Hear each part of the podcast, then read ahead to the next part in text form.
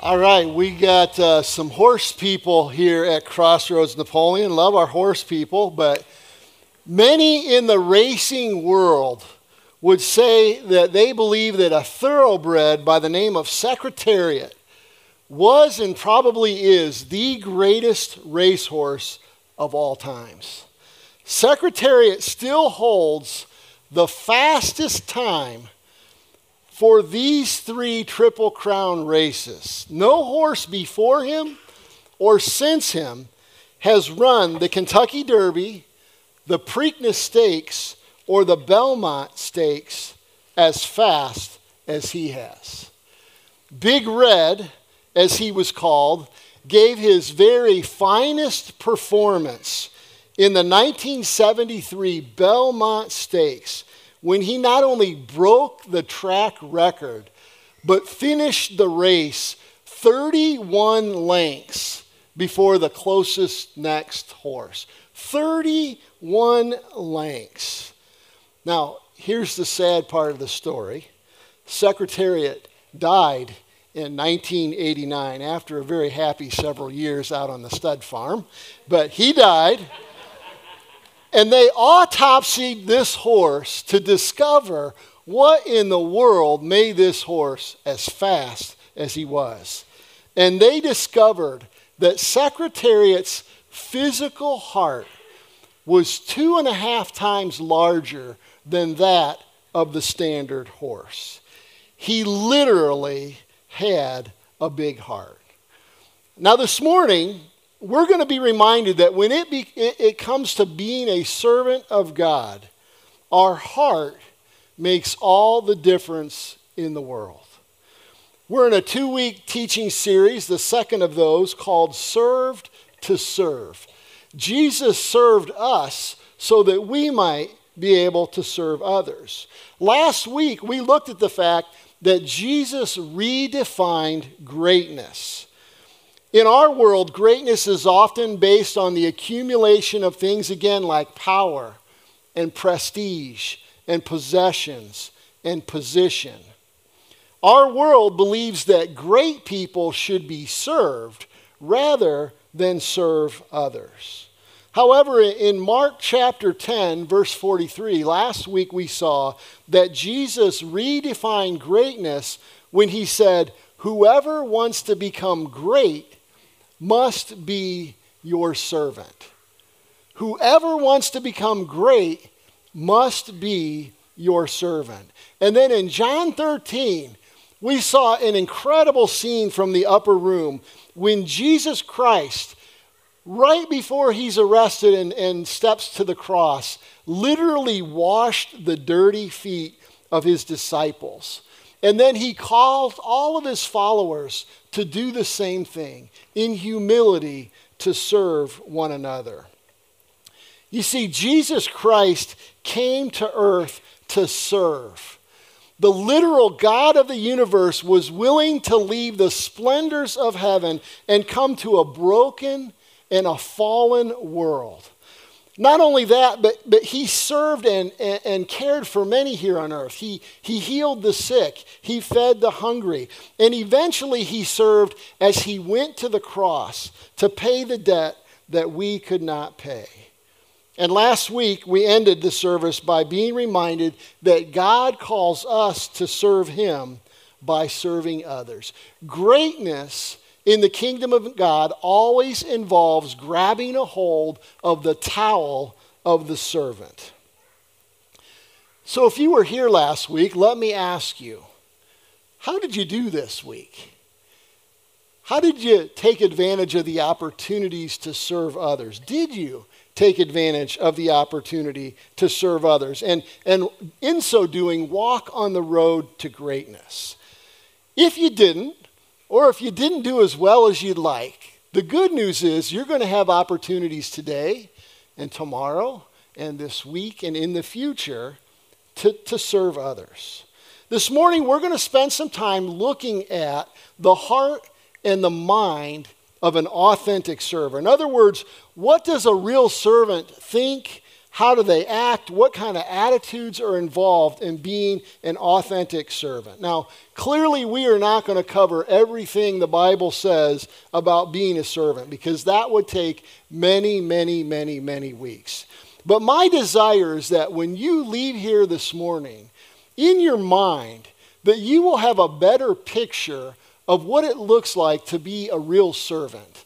And I hope in doing so, it will allow you two things. One, to kind of assess where are you at in this effort to be a servant. And it'll also give us a target to shoot for. Last week we looked at a couple of larger sections uh, uh, from the Bible. This week we're actually going to look at a variety of smaller uh, verses in the Bible or sections. And that's why if you didn't get one before you leave, you might want to grab a bulletin or jot some of these things down so through the week you can kind of look some of this stuff up and, and give it some consideration. First verse, Galatians 6:10. The apostle Paul's writing to uh, the church in Galatia and he says, "Therefore, as we have opportunity, let us do good to all people, especially to those who belong to the family of believers. As we have opportunity, let us do good to all people, especially to those who are part of the family of believers. The Apostle Paul, in writing the church in Galatia, gives two truths that I want us to understand this morning. One is a simple definition of what it means to serve. He writes, Let us do good to all people. That is the very definition of what it means to serve others. Listen to this. Anytime, anytime we do something for the benefit of others, we are serving. Anytime we do something for the benefit of others, we are serving. Serving really involves looking outside of ourselves beyond our problems, beyond our, our concerns, and seeks to bring value to others. Doing good for others, bringing value to others, any of that is involved in serving. The second truth that I don't want us to miss from a Galatians 6:10 is our first characteristic of a real servant, and it's this. Real servants make themselves available to serve. Real servants make themselves available to serve. And you've probably heard the expression that we make time for what's important to us. And since Jesus taught that greatness is achieved by serving others, doesn't it make t- sense that we intentionally create time to serve? Absolutely, it does. Real servants then don't fill up their calendar with all kinds of things that, that eventually won't really matter in eternity. Instead, they create margin in their lives for the purpose of being available to serve. Let me ask you how, how much margin do you have in your schedule in the next week for the purpose of being available to serve, to jump in when the opportunity presents itself? If your neighbor's basement flooded, w- would you have the ability to carve out some time to go help them literally bail out? Uh, if someone from your small group suddenly needed a meal, w- would you be able to prepare one and, and deliver one? If someone unexpectedly needed a ride somewhere, could, could you drop what you're doing in order to give them a ride? Real servants make themselves available to serve by giving up control of their air quotes, agenda and realigning their priorities with God's agenda.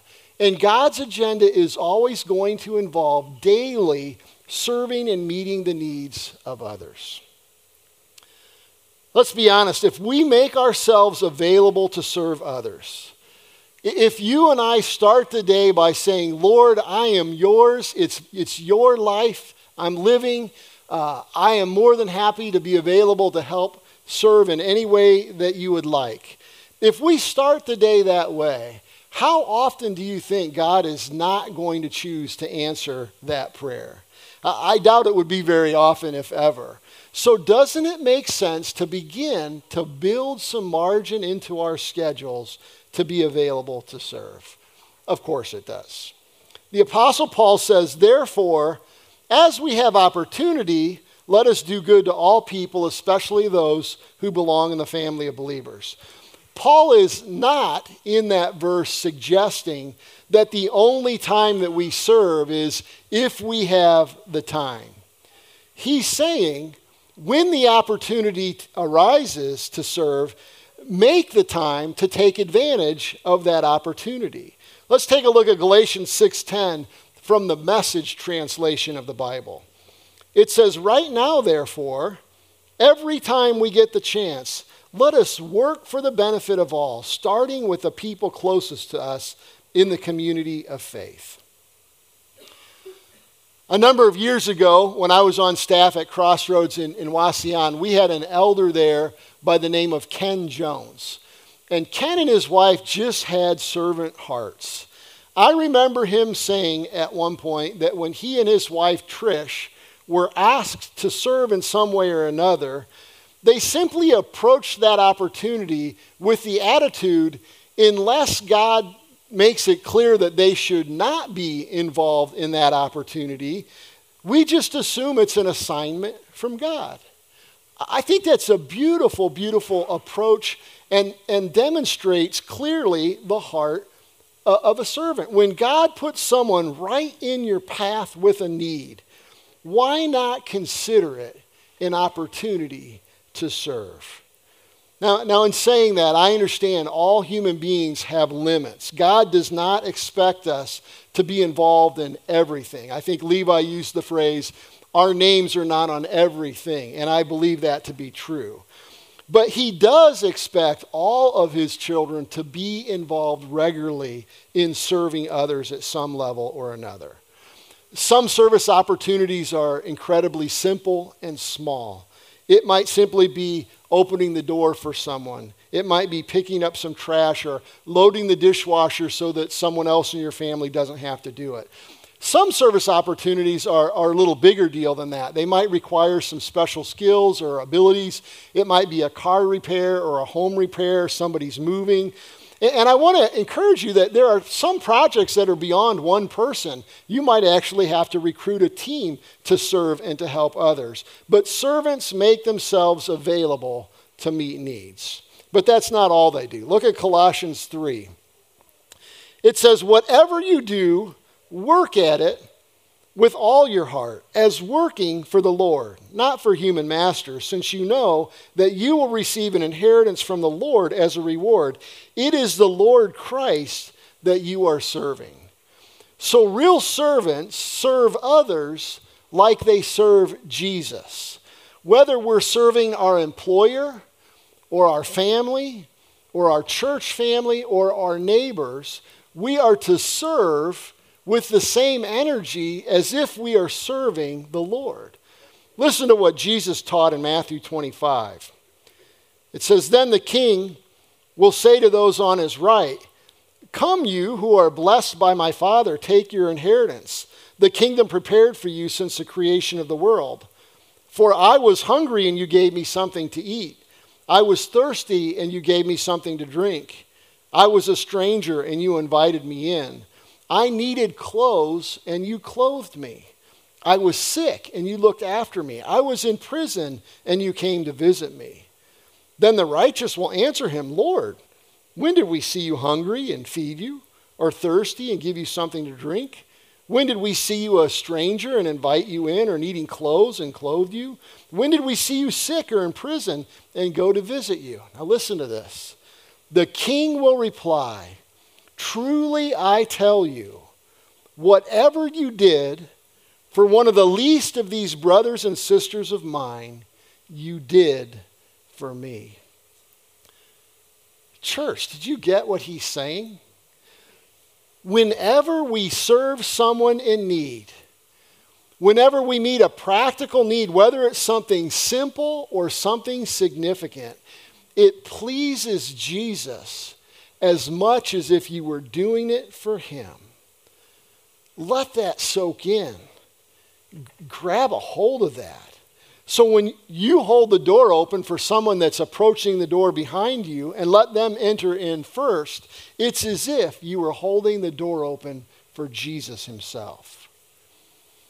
If you chose to send an anonymous gift card to someone to stretch their grocery budget a little bit this month, it would be as if you were doing that for Jesus. Students, I know how the lunch, the lunch thing works. You kind of have your own group of people that you sit with, and that's, that's cool. But sometimes, you know, you notice there's a lonely student in your lunchroom. If you were to invite them to sit with you and your friends, it would be as if you saw Jesus as lonely and inviting him and welcoming him to your friendship group. Jesus says, whatever, whatever you do for the least of these brothers and sisters of mine, you do for me. And, church, I don't know about you, but, but this truth motivates me to serve. It doesn't matter if the person that you held the door open for you acknowledges or shows appreciation for your efforts because it honors the Lord.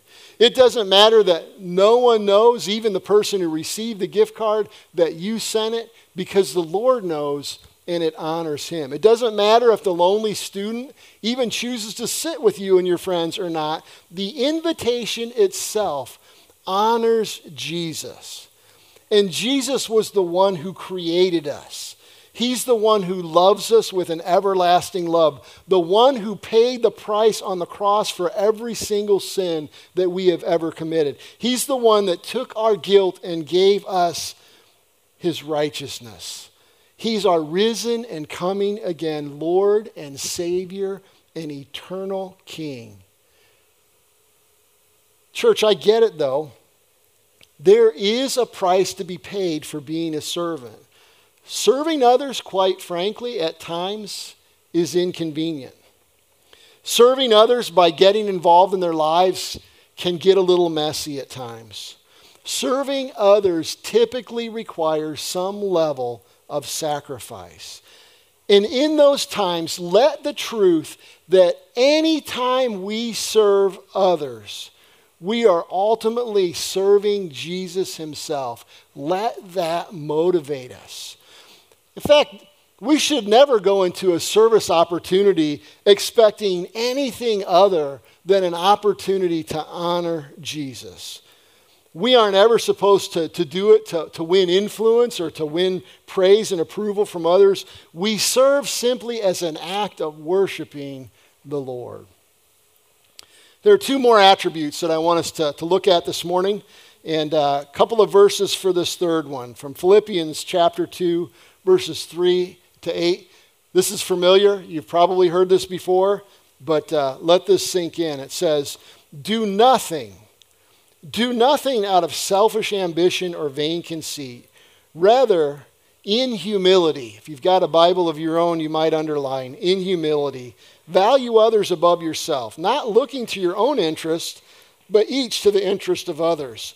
In your relationships with one another, have the same mindset as Jesus Christ. And here it is Who, being in very nature God, did not consider equality with God something to be used to his own advantage. Rather, he made himself nothing, taking on the very nature of a servant, being made in human likeness and being found in appearance as a man, he humbled himself by becoming obedient to death, even death on a cross. And in 1 Peter 5, verse 5, it says, Clothe yourself with humility towards one another, because God opposes the proud, but gives grace to the humble. Characteristic number three of an authentic servant is this real servants are humble. And this is probably the marking feature of a servant's heart. Real servants do not intentionally promote themselves, they don't call attention to themselves. In fact, they would prefer to keep a low profile when they serve others. They don't, don't serve for the applause or the approval of people. They serve and they live with an audience of one. The most significant God honoring service is, in fact, often totally, totally unseen.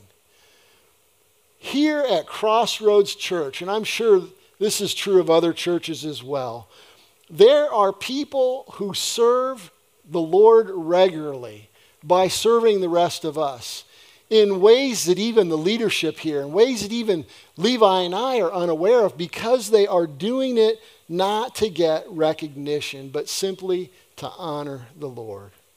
Listen to what Jesus taught about serving in order to be recognized by others. In Matthew 6 1, he says, Be careful not to practice your righteousness in front of others to be seen by them.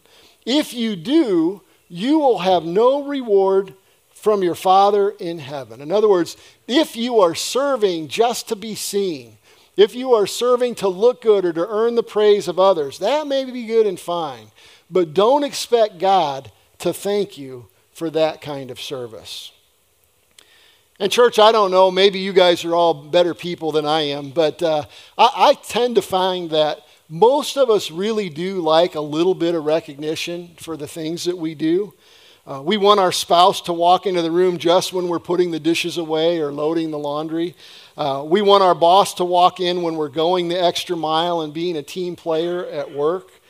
Uh, we want our mom or dad to walk in when we're helping our brother and sister clean their room rather than, than fighting with them.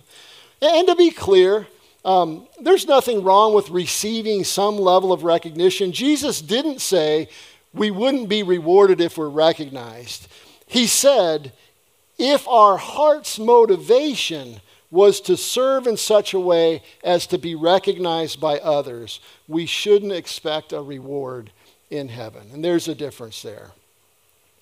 One other thing about humility is that humility is often misunderstood today.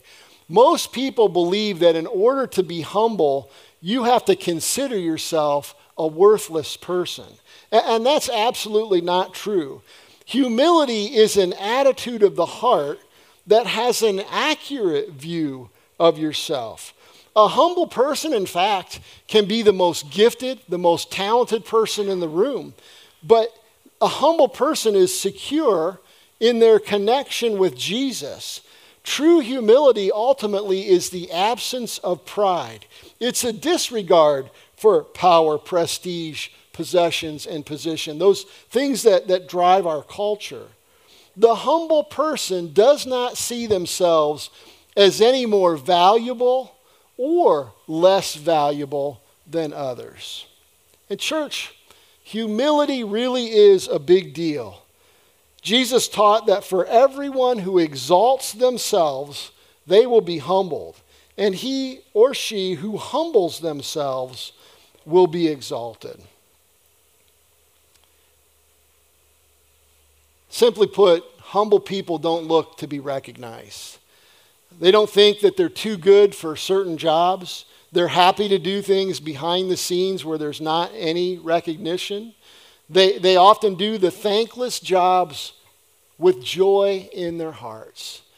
How in the world do people serve day in and day out without recognition and do it with joy in their hearts?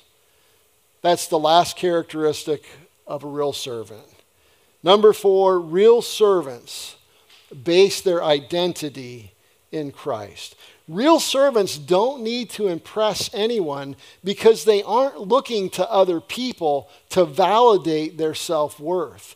Since they find their self worth in their relationship with Jesus Christ, they are incredibly secure people. And, and, when it comes down to it, only secure people can truly serve in a biblical way because insecure people are always worrying about what other people think. For many years, I've been a, a, part of a men's Bible study that meets on Thursday evenings, and right now, we're actually studying the book of James. And many of you may already know this, but, but the author of the book of James is said to be the brother, the half biological brother, even of Jesus Christ himself. You think of it if Jesus is your older brother, you could walk around town, and when people say, uh, Who was that guy that restored sight to the blind? Uh, who was the guy who fed 5,000 5, people with a sack lunch? Uh, who was the guy that literally brought a man back to life? Uh, who was the, the, the man that was crucified, buried, and rose again from the grave? And you could raise your hand and say, Yep, that was my brother. James himself was a very significant and prominent early leader in the church. And yet, when, when he was used of God to literally write Bible, think about that, being, being used to write Bible, we know it's ultimately all from God. But, but think about that. James could have introduced his book of the Bible in, in a very different way. But in James 1, verse 1, this is how James chooses to introduce himself James, a servant, a servant of God and the Lord Jesus Christ. You see, a real servant understands who they are in Christ. That in relationship with Jesus Christ, they could never be any more loved they could never be any more secure or significant or accepted. A real servant is secure enough, again, to do jobs that nobody else wants to do, like washing other people's feet. Jesus knew who he was. He didn't wash other people's feet out of weakness, he washed other people's feet out of greatness. Author and pastor Rick Warren said this when you base your self worth and identity on your relationship to Jesus, you are freed from the expectations of others, and that allows you to really serve them best. Servants don't need to cover their walls with plaques and awards to validate their work. They, don't need to be addressed by titles and they don't wrap themselves up in robes of superiority. Real servants simply serve others in humility out of gratitude for what Christ has already done. Church, as I kind of wind this second message up, I hope that by now you are convinced that serving others is not a low calling. Serving others is a high calling. Several servants have had a huge impact on my life, and I want to introduce you to three of them. None of these are from Crossroads Napoleon. Not that we don't have great servants here, but these are people from my past. Uh, one of them is a man by the name of Dave Vinton. I think we've got a picture of him. This picture was taken last Wednesday. I had the opportunity to, to do a little teaching at a Thanksgiving service at my home church in central Illinois. Dave Vinton, years and years and years and years ago, decided to be a third grade Sunday school teacher. And, and when I was there, I was there with five or six of my rowdy friends, and we were more interested in having fun than learning about Jesus. But Dave Vinton showed up every single week with a, a Bible lesson prepared and patiently taught.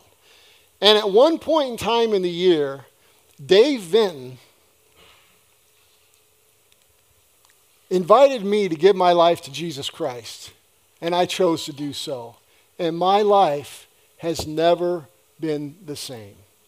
And I say this as humbly as I can. If God has, in any of the 53 years that I have been on this earth, if God has used me in any way to bless or to be helpful to someone else, Dave Vinton shares in that. He, he was the, the spiritual father of mine.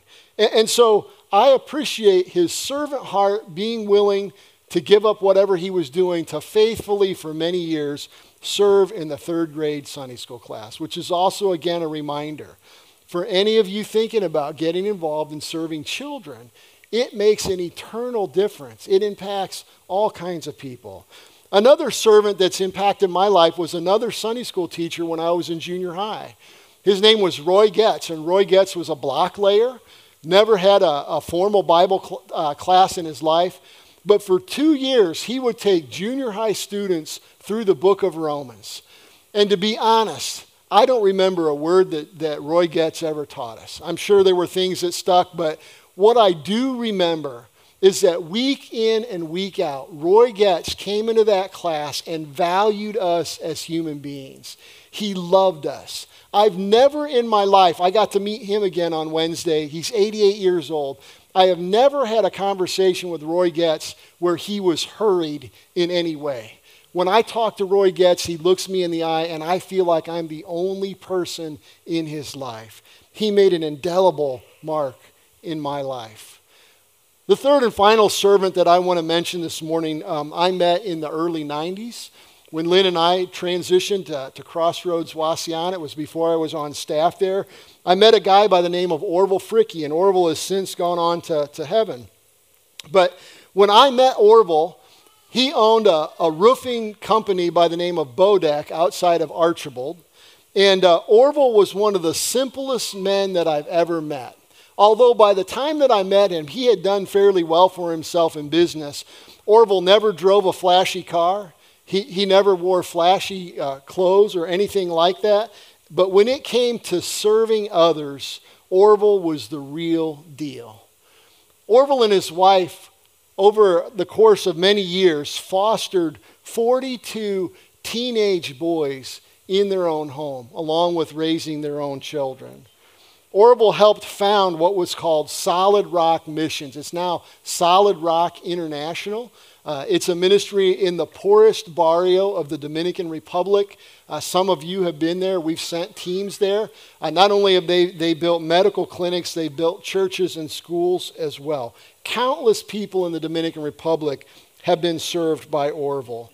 Orville ran his roofing business outside of Archbold by hiring the kinds of people that no one else would hire. Some of you know what that's like. You get a mark in your past and nobody will ever take a chance on you. Orville took a chance on anybody who needed him to take a chance. And the final thing I want to say about Oliver, uh, uh, Orville is the fact that a number of years ago, Orville founded a halfway house for people dealing with uh, chemical dependency in Alvordton, Ohio. And it ran for a number of years. And that halfway house actually was the, the seed of what is now the Renewal Center here in Napoleon, continuing to help people uh, fight and, and have victory over addictions. Now, as we wrap up, I, I want to let you know not all of us are going to be Orville Fricky, okay? But he was a simple man that was used in great ways, primarily because he was available. But you and I, we can serve in any way that, that God wires us to serve with the small opportunities that He brings our way. In fact, most of the opportunities we have to serve are very small. I want to list a few as I close. We can smile at people. Ever seen the difference that a smile can make?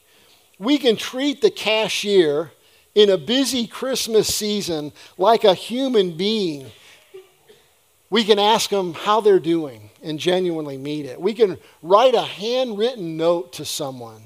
We can donate items or finances to an established uh, organization like Together We Make a Difference here in Napoleon. We can be a good listener to people who really need someone to listen. We can be patient with others. Being patient adds value to other people. We can, this is one most of us need to work on. Uh, we can keep our cell phone in our pocket when we're having a conversation with a human being. We can thank a teacher or coach for what they're, they're doing. Church, anything that benefits or brings value to others is an act of service and it honors Jesus. I said this at the close of my message last week, and I want to say it again this morning as we finish out 2021 and we think about launching into 2022, may we as individuals and collectively as a church family travel the road to greatness as we humbly serve others. This morning, I want to leave you with a final quote from a man by the name of John Wesley. And John Wesley is an old dead guy. He's an Englishman that was the founder of the Methodist Church in England. I'm not sure if you've heard this, but this is uh, worth even putting on your mirror, your, your car. John Wesley says, Do all the good you can, by all the means you can, in all the ways you can, in all the places you can, at all the times you can, to all the people you can, as long as ever you can. You want that, send me an email or Google it. John Wesley service quote. Let's pray. Father God, we want to do that. We really do recognize and believe that you have given your all to serve us uh, when we least deserved it. There's no amount of ever doing enough good to pay you back, Lord, but our desire is out of gratitude and humility and love for you and for others uh, to be servants. And Lord, I would be desperately remiss if I didn't thank you for the number of genuine servants here at Crossroads Napoleon. And not only at Crossroads Napoleon, but, but in your church worldwide, Lord. Thank you that by your grace and your mercy, empowered by your Holy Spirit, you have the ability to take selfish human people and transform them to loving servants. And Lord, we want that transformation to happen more and more and more in our own lives. Lord, today and in the days ahead, uh, may our eyes and our hearts be open to the opportunities that you put right in front of us. Uh, tap our shoulders, uh, help us to be aware and remember of the opportunities we have to serve you by serving others. And uh, Lord, help us to do that. Uh, and Lord, forgive us for the times where when we serve, it, it, really becomes about us. We don't want that. We want you to be honored and glorified. And so uh, help us to serve again with humility. Uh, thank you, Lord, for your love and your faithfulness. may you be honored and glorified in the things that we do in the things that we say and even the attitudes of our hearts as we leave here this morning. We ask it in Jesus' name. Amen.